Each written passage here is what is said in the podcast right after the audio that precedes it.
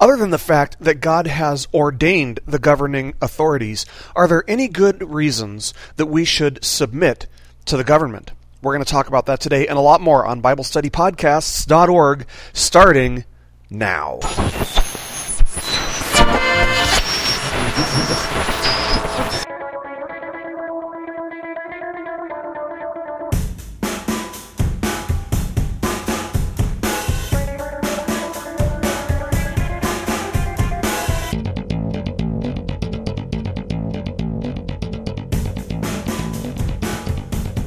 Hello, everybody, and welcome once again. You are listening to BibleStudyPodcasts.org. Today is Monday, February the 21st of 2011, and as always, I'm your host, Toby Logsden. God bless you guys, and thank you so much for joining us today. We're blessed to have you here.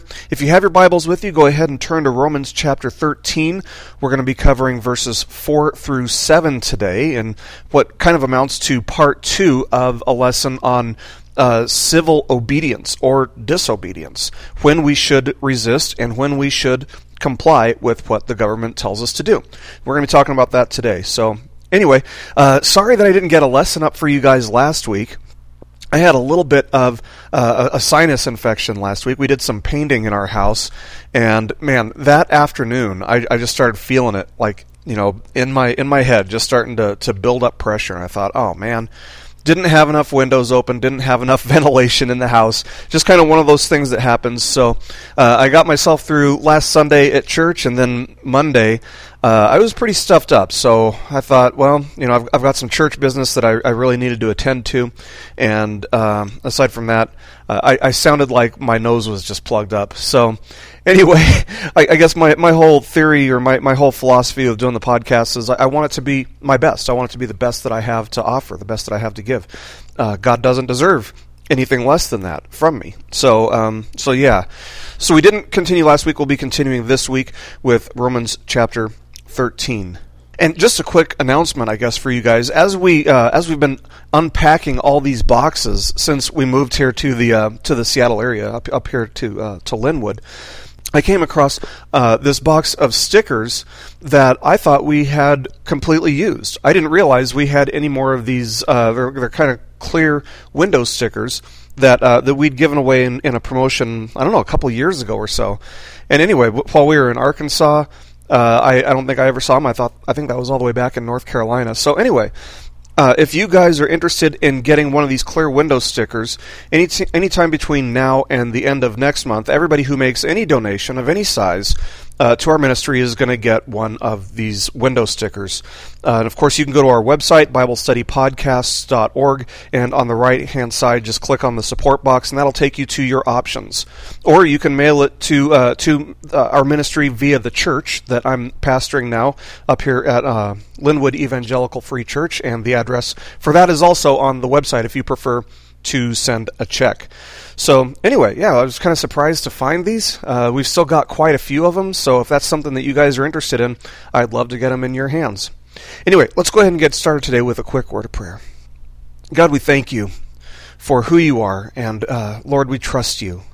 Lord, we trust your word. We trust what it tells us in terms of practical living, living out our faith, living in a way that shows our obedience to you. And Lord, as we approach this sometimes controversial subject, I pray that you'll give us wisdom and insight from your word. In Jesus' name. Amen. Well, in our previous lesson on civil disobedience or civil obedience, we briefly discussed the problem of evil, and we made note of the fact that there is corruption within almost any human system, even the government. Now, even though Paul has told us that every governing authority is ordained by God, we should note that many of those very governments, which have been ordained by God, go on to practice and promote evil things. And it's not that God has forced them to do so. He's not forcing these governments to promote evil things. No, they, they freely choose to do evil. But God, knowing the end from the beginning, has perfect knowledge of the best way to carry out his plans. And he's promised us that all things work to the good of those who love him, right? So God's plan is ultimately the same thing that Paul just commanded us to do at the end of Romans chapter 12. You remember what that is? It's to overcome evil with good.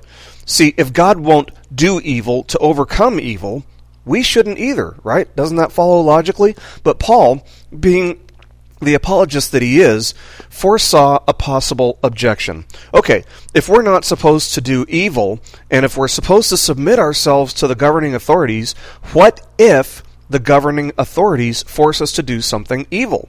And friends, it's not like it's never happened. In fact, the American government promotes evil. It promotes uh, infanticide, among other things, by not only legalizing abortion, but by promoting it.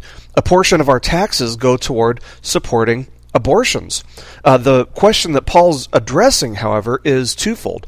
A, whether or not we should engage in evil when the government requires it, and B, whether we should deny our faith if the government requires it. And of course, the answer to both questions is an unequivocal no. Even if it costs us time in prison, and even if it costs us our lives, the answer is no. We should never do evil for any reason. Paul's exhortation to us is to always do what is good, because the governing authorities ultimately want good citizens. And so, for that reason, we should strive to live good lives. We should live peaceful and quiet lives. Because if we live good lives, we should have no reason to fear the government, at least in theory. The bottom line, Paul tells us, is that if we're living quiet and peaceful lives in which we're submitted to the authority of the governing authorities will have a good reputation with them. That's kind of what Paul told us back in verse 3. And Paul continues on this theme, telling us why God ordains each governmental institution in the first place, writing in Romans chapter 13, verse 4. For it is a minister of God to you for good. But if you do what is evil, be afraid, for it does not bear the sword for nothing. For it is a minister of God, an avenger who brings wrath on the one who practices evil. So the first reason uh, Paul told us back in verse 3 the first reason that we should submit to the governing authorities is that doing so frees us from the need to fear the government. The second reason that Paul gives us here in verse 4 is that God ordained the government in order to promote and preserve the greatest good. It's to preserve order and peacefulness between its citizens. But that comes with a warning. If we refuse to submit ourselves to that good, God has also given humanity a sense of ethics and morality, and every government understands that poor behavior requires consequences. It does not bear the sword for nothing, Paul says. So, in other words, the government is ordained by God for the sake of carrying out temporal judgment and punishment. One of the problems that we inescapably face in, in light of this truth is that human judgment is often, for being honest, is often flawed. Courts send innocent people off to prison all the time. Courts rule that guilty people are innocent all the time. I mean, it happens every day. How do we respond to that? Is that God's will? Well, honestly, we, we can't really answer this because God is working in ways that we don't always see. See, it's never God's will that the innocent be deemed guilty or that the guilty be deemed innocent. But we have to trust that God is big enough and serious enough about crime that he has a bigger plan in mind. For the guilty person who is ruled innocent, we can be sure that God will deal with that person in one way or another, whether we see it or not. If nothing else, they will have to stand before him one day and give an account for their lives. If their conscience isn't too seared, they'll also have the guilt of their crime on their conscience for the rest of their lives. And if their conscience is too seared for them to actually be experiencing the torment of their guilt for their crime, well, honestly, we should feel pity for them and pray that God would soften their heart. That's ultimately what would be the greatest good for God to soften their hearts. See, it's much more complicated, however, when we're talking about an innocent person who ends up spending years in prison after having been falsely ruled guilty. And this does happen. It's it's more rare, but it, it does happen. And this is kind of just an unfortunate byproduct of living under a temporal governing authority that, unlike God Himself, won't always judge correctly for one reason or another. Just like I, as a parent, will sometimes misjudge who's to blame when my kids are, are bickering or squabbling. a judge acting on behalf of the governing authorities will, from time to time, misjudge an innocent person as being guilty. And this is just one of those times when the innocent person has to trust that the Lord has something else in store for them that they might not see right away. If the innocent person enters prison as someone who doesn't know Jesus at all as their Lord and Savior, maybe, just maybe, their time in prison is for the purpose of being reached by a prison ministry or maybe even by an inmate who's turned from their sin and they've put their trust for salvation in Jesus after having been in prison. Uh, if the innocent person enters prison as a follower of Jesus, however, maybe God's plan and purpose is for them to shine the light of Jesus inside the prison walls for everyone to see.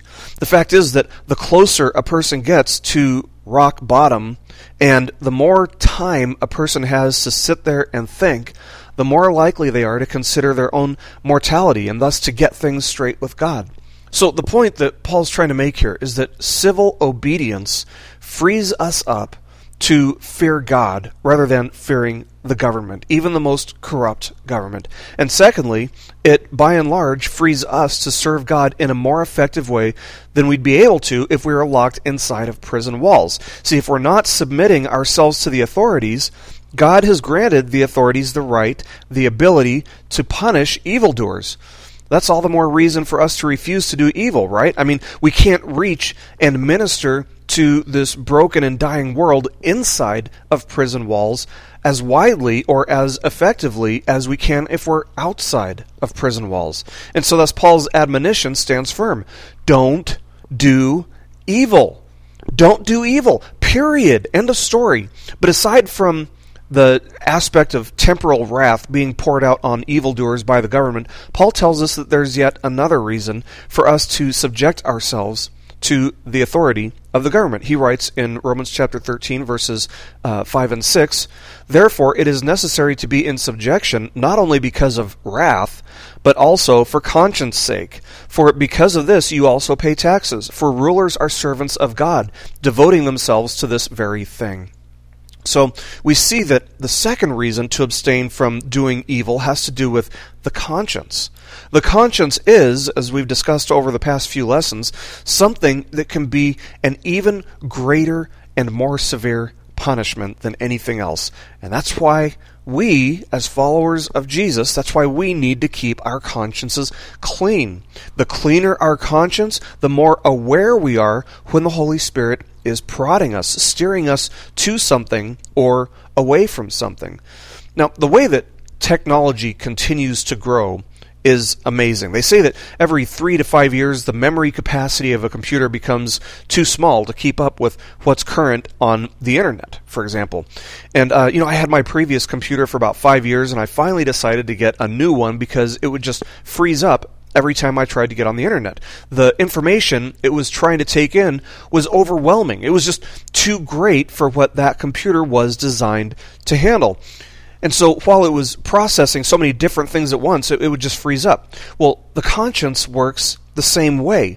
If we don't deal with it and keep it clean, the conscience freezes up. It becomes seared. It reaches a point where there are too many things that it's dealing with simultaneously, and thus it becomes numb it becomes ineffective. And it's important, friends, it's important that we confess our sins and that we deal with them, and deal with them swiftly. That's exactly what Paul did. And that's why he was able to go before the Pharisees and the Sadducees who were accusing him and say, I have lived my life with a perfectly good conscience before God up to this day. That's from Acts chapter 23, verse 1. Paul would also write in his second letter to the church in Corinth, For our proud confidence is this, the testimony of our conscience that in holiness and godly sincerity, not in fleshly wisdom, but in the grace of God, we have conducted ourselves in the world. That's from 2 Corinthians chapter 1 verse 12.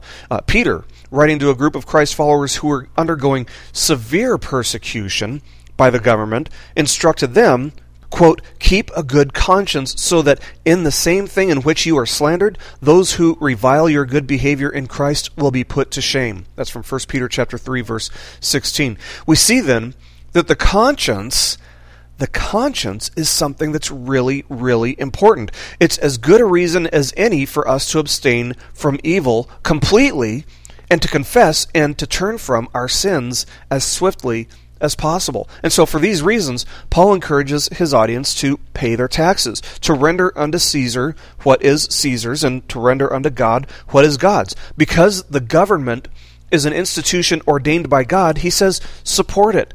Abide by the rules it sets, as, as long as it doesn't hinder the gospel or force an individual to do evil, and support it financially as it requires. After all, what would happen if all the Christ followers decided to stop paying taxes? Well, two things probably. First of all, they'd be subjected to the wrath of temporal punishment by the authorities. Uh, they might be thrown in jail and thus rendered ineffective. And secondly, the witness of that group of Christ followers would be tarnished. They'd have a bad reputation. They'd have a reputation for breaking the law, right? For not supporting the greater good in society. By paying taxes, Paul's reminding us that we're supporting the very institution that God ordained to serve his purposes and interests. The reality is that our reputation is important. It's a really powerful thing. It can help us or it can hinder us from spreading the gospel, depending on whether or not we have a good reputation. Far be it from us to do anything which would hinder it in any way. That's Paul's motivation, and it should be our motivation today for everything that we do as well. And so Paul sums this up by writing in Romans chapter 13 verse 7, render to all what is due them.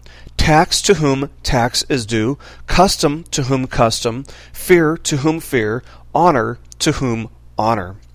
See, Paul knows that there are just going to be certain things that every government expects from its citizens. And his instruction, Paul's instruction, is to give the government what they will most likely expect.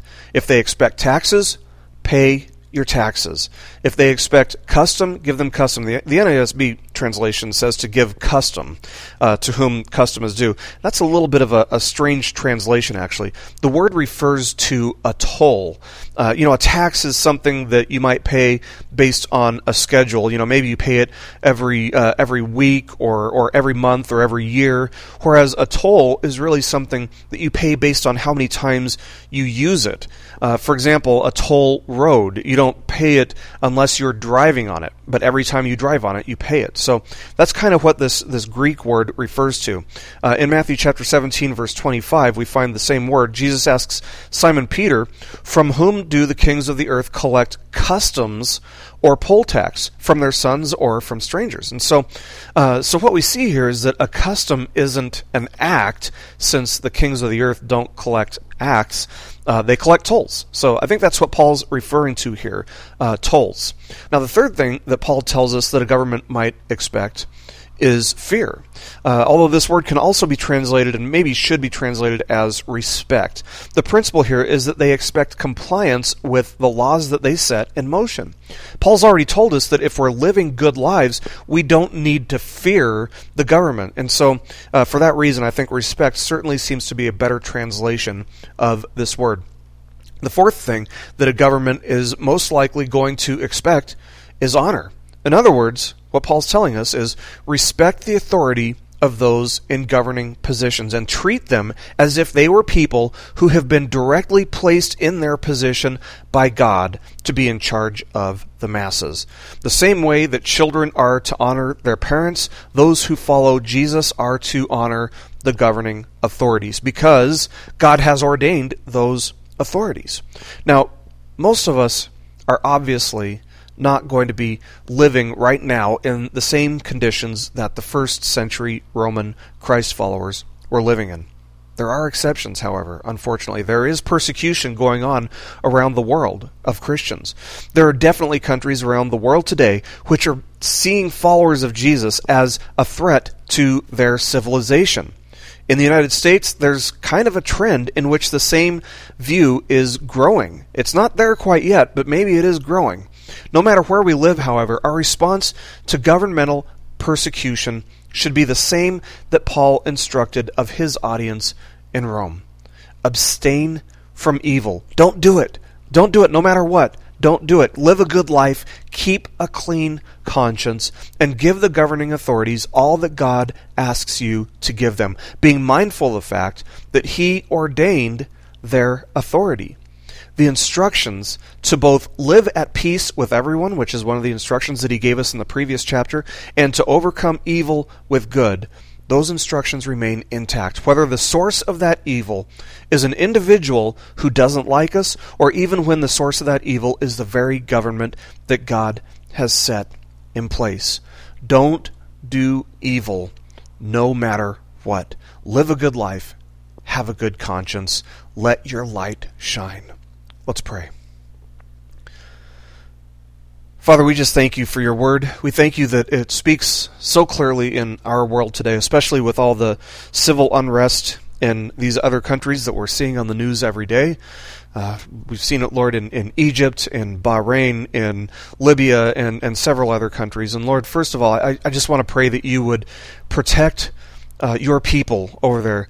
Uh, the Christians who are living in those countries, Lord, I pray that you will protect them from evildoers uh, and that you will keep their witness strong by uh, by guiding them, by keeping them safe, and by uh, having them live good lives and keep a clear conscience before you. God, I thank you that uh, that your word does still shine in even the darkest places in the world. And Lord, we see an opportunity for your light to shine so brightly amid the darkness in the Middle East right now. I pray, Lord, that you would shine that light into the hearts of unbelievers in that area. God, we thank you that you have called us out of darkness and into your marvelous light to proclaim your glory. Lord, we understand that one of the ways that we do that is by submitting ourselves to the governing authorities that you have ordained. Lord, we thank you for the governments that are protecting us and uh, keeping order uh, in this time. We recognize, Lord, that they are your instruments, and so, Lord, I just ask that you would teach us to submit ourselves to them in a way that would glorify you. In Jesus' name, amen. This message has been brought to you by BibleStudyPodcasts.org. We are a listener supported ministry. If this is your first time listening to us, we thank you so much for joining us and we ask nothing further from you. But if this is a ministry that you rely on for regular spiritual teaching, we do depend on your financial support to keep us going and growing. If you'd like to make a donation to BibleStudyPodcast.org to keep us going and reaching thousands of people around the world, you can go to our website, BibleStudyPodcasts.org, and you can make a donation on the right hand side by clicking on the support box. Again, we do rely on your support, and we thank you so much for your financial participation in this ministry, which enables us to continue in our mission of teaching timeless truths in these truthless times. God bless you. Thank you so much for listening today, and keep growing closer to Jesus. Longingly after my heart, but you were the one whose beauty shines on time after time. You gave it